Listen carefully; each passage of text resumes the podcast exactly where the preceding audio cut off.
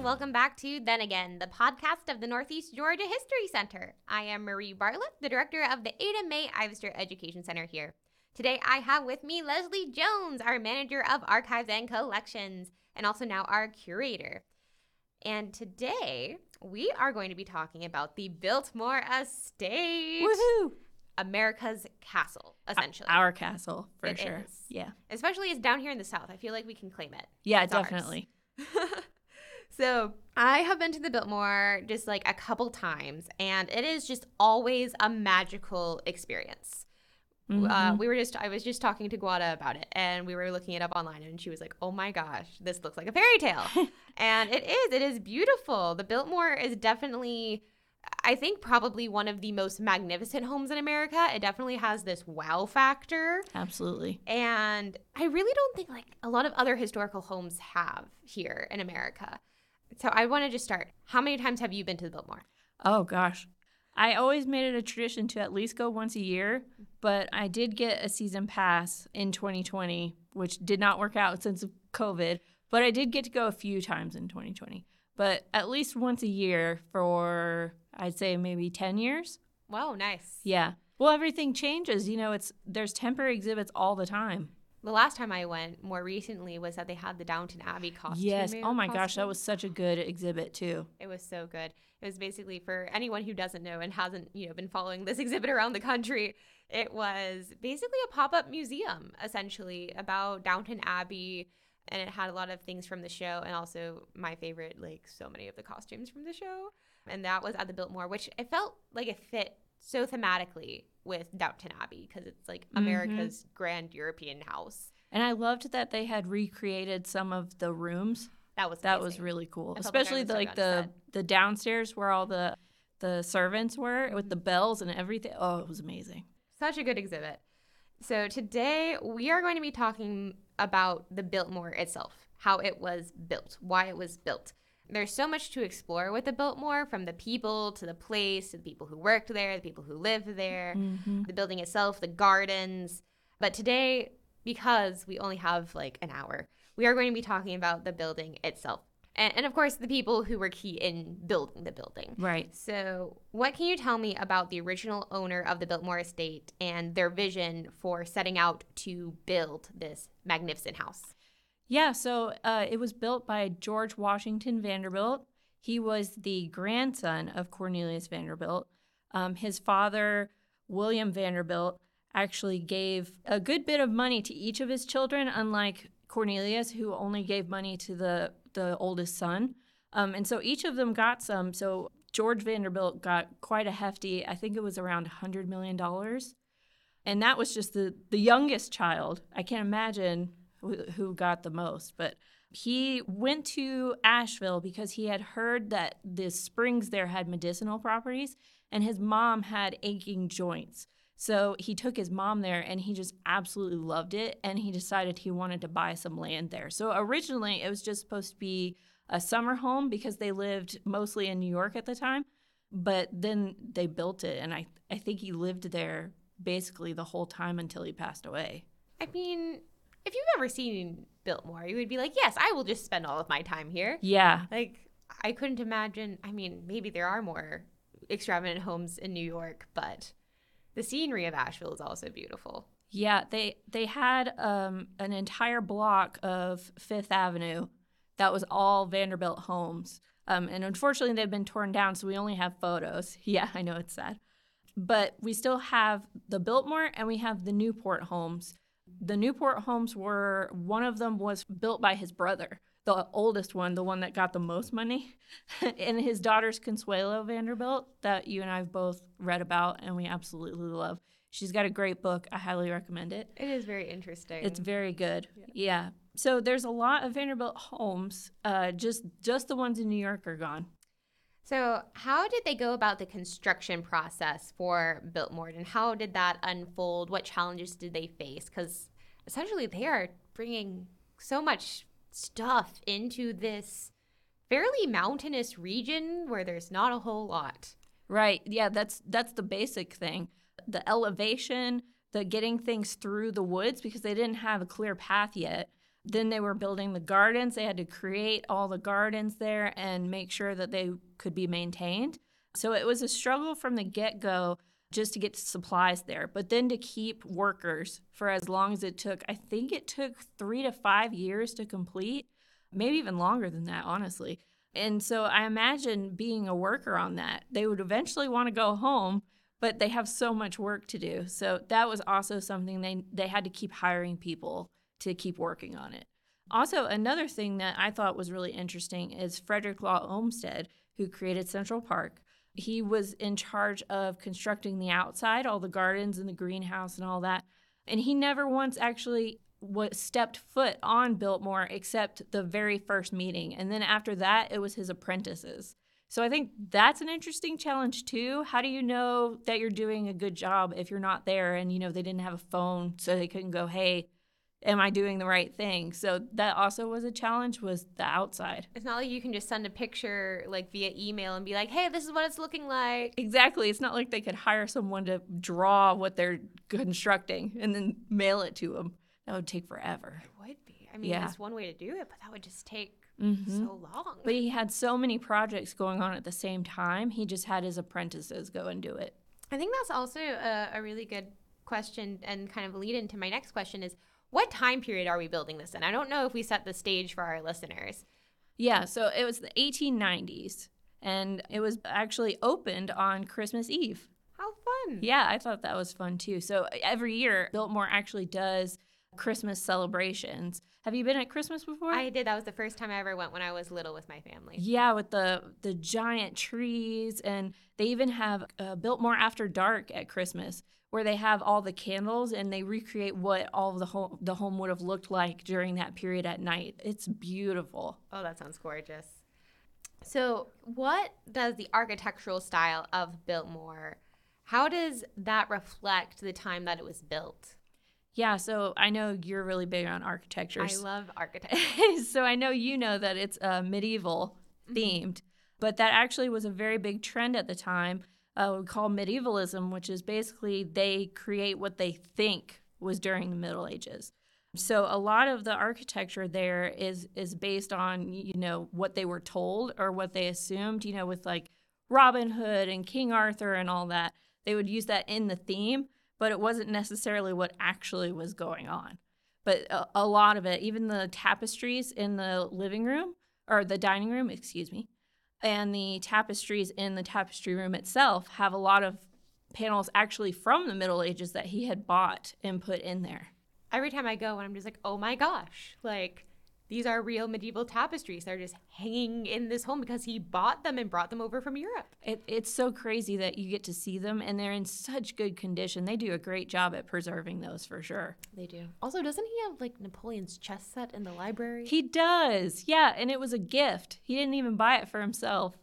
Yeah, the library is my all-time favorite room. Is, is it yours too or There's so many wonderful Yeah, rooms. I don't that's know true. if I could choose one, but the library is. It looks like it's out of Beauty and the Beast. Yeah, absolutely. The fireplace is, you know, two people tall. They have doors that go to the guest room. So if they want a book, they just come down the specific hall and it leads them to the library. George Vanderbilt was a big avid reader and he actually knew six different languages. So a lot of the books are in different languages too, which is absolutely oh, fascinating. Oh, wow. Yeah. I I just I, I read English. Uh, you and me both. yeah, that's about that's about it. But yes, I thought like when you approach Biltmore, it's kind of what you imagine a medieval castle would look like. hmm Because but it's not a real medieval castle because I've been to real medieval castles and they are fortresses. They're they are forts. They are not about comfort and lavishness at all. I looked at Biltmore's website just to kind of see like what do they classify the Biltmore as because mm-hmm. it's definitely you know medieval inspired. But they said that it is based on French medieval and Renaissance castles, and they called it chateau-esque. Oh, yeah, I guess I could see that, especially when you're coming to the front of the house mm-hmm. and all the big fountain, the bridge at the very top that leads to that large gazebo. I could definitely see that out there. Yes. Yeah. So apparently, it's very heavily French inspired and very much French Renaissance revival. Hmm. Because if you think about like even with the roof line, some of it is you know very it's not it doesn't quite look like a castle at the roof line. It Mm-mm. looks more like a chateau or a a palace, if you will. especially somewhere- with that staircase. Oh, I love that staircase. It is gorgeous. But also I can see there's a lot of there is a lot of modernity brought into it as well because you know, it has kind of like a little bits of those mansard roofs that were very popular in the Second Empire of France, Mhm. uh, of France, and that was going on in the 1880s, 1890s. So it looks it's kind of like this mashup of like we're going to take all the old parts that we like from like the medieval and the Renaissance, and then we're going to kind of like put it into this giant cool house that we like, but also we're going to have like all of modern amenities, which I thought was really interesting. Yeah, Biltmore was actually the first house in U.S. history to have an elevator.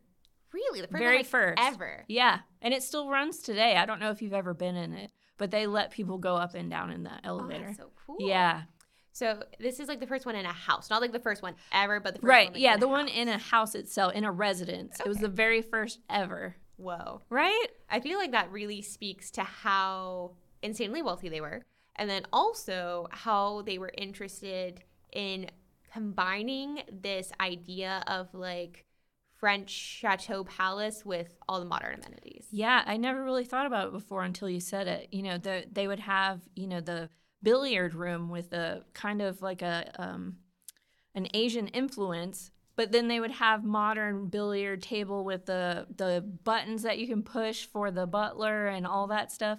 Is it's so different than and and every room seems to be a different theme like that. Yes, different themes, different colors, like different Mhm. color rooms. Don't they have like a Louis the something, like 14th, 15th bedroom? Yes. Um, yeah. Very French. I feel like they were like, yes, very French, very French influence. It seems like he just went, I like this. I'm going to steal that idea. I Yeah. like this. I want to buy five for my house, even though we only need one. It just seems like he just went everywhere. And he could with how much money he had. So, There is another house called the Hay House, which is also kind of tries to claim the title of like the Southern Palace down in Macon, Georgia, and it is a beautiful home.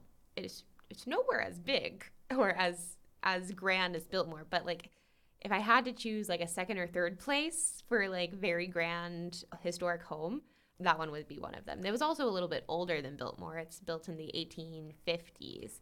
And I was just impressed by that one and also by Biltmore that they have running water and that Biltmore of course had electricity, mm-hmm. but also how mu French they were in style and European because these people who were so wealthy, they could just go on what, you know, would be considered the grand tour of the the continent of Europe and these people they would buy art as they went and then just ship it back home to their house.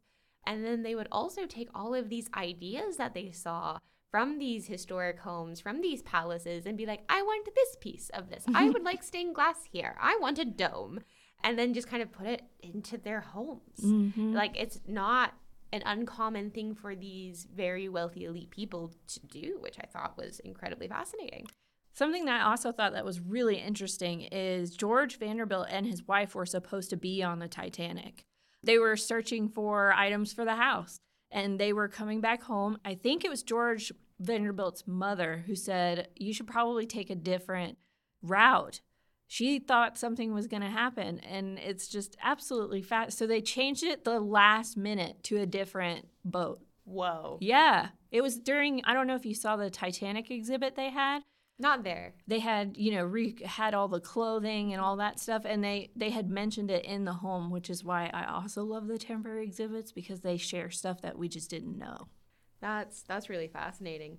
Maybe we should do. I'm not sure if we've done a podcast about the Titanic before. We've done a mini doc, if you will, a live stream during the pandemic about the Titanic. But I'm not sure if we've done a podcast. let's do it i'm Let's in podcast. yeah now, how did the initial intentions for the Biltmore evolve as it was being built? Were were things added? Were things detracted as the, it was being built? um, there's a few things i know that they added after going to different homes like you said and taking ideas one they originally had the idea for a swimming pool but they actually added heat to it which he had saw in Europe and he really liked. And so the bottom, if you go to Biltmore and you go to the pool, you can see at the very bottom there's this pipe It's hot water that runs into that pipe, out of that pipe. Something else is the lions in the very front uh, when you're walking into the main door. Those lions were added afterwards. It was actually the idea of the architect uh, Richard Hunt to add those lions. And then, as you know, the Vanderbilt family, they created their own crest, and their basic logo kind of is the acorn. Um, so there are acorns everywhere. I think it's honestly, I think it's kind of copying the breakers in Newport because there are acorns everywhere on the ceiling and the furniture everywhere, and that house was built first. So there was a couple things I know that they they initially did not think about before, but they added closer to the end. So do we know why they chose an acorn to be their family emblem and to have it like hidden around their house essentially? Yeah, so Alva Vanderbilt, the wife of William Kissam Vanderbilt, actually came up with their crest, and the acorn was supposed to represent prosperity and strength, which I think is classic Vanderbilt. Very prosperous. yeah. Very strong family. So, how has the Biltmore impacted the local economy and the community of Asheville, North Carolina over the years? I know that they are the largest home that has tour- tourism because it's open and they're the main source of income for Asheville. I don't think I love Asheville, but I don't think it would be as big as it is if it wasn't for Biltmore. I'm not sure if Ashevilleans would agree, but I think I think it is a main source considering they would most people go to see Biltmore and then afterwards go to town. So I think uh, it's their number one destination, and I think it's a lot of people's destinations here because we don't have the houses like that. We could either go to Macon, which I didn't even know about. I'm to have to go now. We could go down to that house that's three hours away, or we could go to Asheville that's two hours away. Mm-hmm. So I think it's made a big impact on the South for sure. It is definitely a destination that people want to go to, especially during Christmas time when they have it all decorated so mm-hmm. beautifully, or even when they have those really cool special exhibits um, you know, people what will go for that, and then also to see the house, mm-hmm. um, because you know, people like us, we've we've gone a couple times, but oh, there's something like slightly new, a different temporary exhibit, like oh, I want to go see that, which is really cool. And also, didn't the the Vanderbilts, while building Biltmore, also basically created the town for their workers to stay in? Yeah, so they have a farm that's still running. They actually have, I don't know if you've ever had the ice cream there. It's incredible. Mm. It's made from the milk from the cows on their farm. Oh, wow. It's incredible. I highly recommend it. They also have horse stables and they have a winery and they have the the village. There's actually still a couple houses on Biltmore's site um, that people live in. Uh, the groundskeeper, people like that, are still actually there today. Are they descendants from like the original groundkeeper or is it like the groundkeeper who's like currently working there? That's a great question and i definitely want to find out now. How cool would that be? It's like this job has been in my family for generations. Oh i would love that because I know the the Biltmore itself is still owned by the Vanderbilts, mm-hmm. correct? Yeah, it's their descendants still running this, right? Yeah. Mm-hmm. I think it's the at this point. I think it's the great great grandchildren it's really cool to have that in their family for so long and for it to be a beloved almost like focal point of that community mm-hmm. um, from the people who go there for tours for people who work there i even when my mom and grandma went the last time we went and we were just kind of walking around the little village that's kind of like right outside the front gates mm-hmm. of biltmore and we went into this beautiful church and they were just practicing the organ and we're like can we can we come in and we were surprised to learn that that church was actually built by Vanderbilt for his workers oh, I and for everybody in the town. And it's because it's a very grand church for this small mm-hmm. mountain mm-hmm. town. And we were like, oh my gosh, that's so cool. And it has some beautiful stained glass and it has really interesting architecture as well. And apparently, it's where his daughter got married. Oh, okay. Yeah. So his daughter got married there at the church in town, and then they went back to the Biltmore, the house for the reception. Mm-hmm. But it was just really cool because I was like, oh my gosh, like the Biltmores have literally touched everything in this town. it feels like from, you know, building certain buildings or public works, essentially to support the infrastructure for the workers who supported their house. Yeah, and up until recently, they still lived in Biltmore. It was, I think, the grand great grandson uh, was the first not to live in the home. But they have a portrait um, next to Frederick Olmsted's portrait, and next to Richard Hunt's portrait is the family portrait of them today. So you can see how it evolves too. But the, there's a large portrait of the great grandson um, and his family. They were the ones that decided they weren't going to live in Biltmore anymore. I can't imagine having tens of thousands of people all around. How, how do you even go get food or, you know, have something made? Do they have their own kitchen, like a modern kitchen? It's just so crazy to think about. Yes, that sounds almost like the White House, where there's like the one floor that you can't go on to because like that's where they actually live, and then mm-hmm. there's like mm-hmm. the public floors. Yeah. But like, good gracious, like that's a lot of people around all the time. Like, mm-hmm. what if you mm-hmm. just want to go around in your PJs? I imagine you also could never sleep in because there's so many people outside. They are. Going, you're going to hear chatter. and you know they can't modernize the window. No, can't. the, the glass is historic. Yeah. Uh, speaking of that, the kind of the levels now you have been on some of the like behind the scenes tours of the Biltmore. Yes. So can you tell us a little bit about the different rooms of the house and how the house is formatted to have the large public rooms, but then also private bedrooms and areas for the staff? So when you go on the grand staircase, you can go to the first two or three. Oh my gosh, I can't believe I don't remember. Two or three, and then the very top floor is um, blocked off to visitors. Um, and that's actually where the architectural tour starts. Um, you get to go up to the very top floor, and they have a model of Biltmore of how they were going to build it up there. Um, and they also actually take you up to the roof so you can see the architecture and they tell you exactly what's changed and what's the same. And they describe the different figures in the stone because, you know, they have gargoyles, yeah. they have people, they have all kinds of different figures. That one's actually my all time favorite tour. I highly recommend it for anyone who wants to learn more about the physical house itself. And then there's another one. It's uh, visiting the servants' quarters. So um, on the bottom, we get to see the butler's pantry, some of the rooms because we don't actually get to see those on the regular tour. We get to see the the living area, the kind of dining room area. That one's really great too. But the architecture one is my favorite.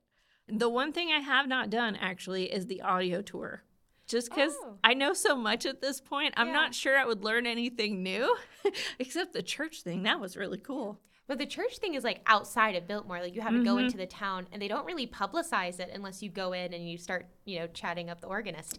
Um, and then I I saw somewhere it was something about like one of the Vanderbilt's wedding, and I was like, oh my gosh, that's her, and she's out, and that's the church, and she's right outside the church. So yeah, it's not like part of the house. It's like outside in the village, but it was just really interesting. And we went there because it had like snowed and like Biltmore was like closed until a certain time, so we were like just killing time in the village. and then we, we we learned all that interesting stuff. It was really cool. It must have been so pretty. I've never been there when it snowed.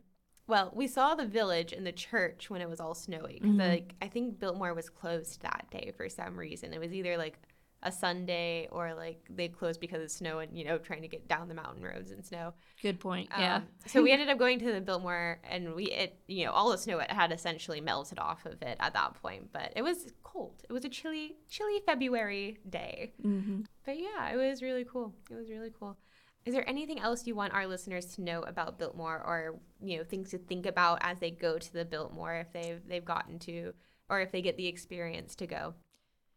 I think something interesting to mention is that George Vanderbilt put basically all of his money into it.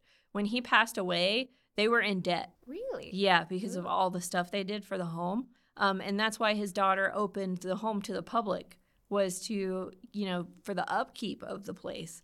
I think that's something definitely to carry on. And also downstairs is kind of in the basement is really, really cool in the Halloween room. Um, they call it that because they actually one night had a party and they drew all over the walls, and it's still there today. And I know it's called Halloween, but it's not actually spooky. They just did it at Halloween. Okay. So, but that's also one of my favorite rooms because you can see, you know, like their actual personal touch to it. So, Biltmore is the best. Out of all the historic homes, are my all-time favorite historically. Um, any museum, and that one is, as I've told everybody on staff, is like my favorite place of all time. So it is a really cool experience to go and walk through it.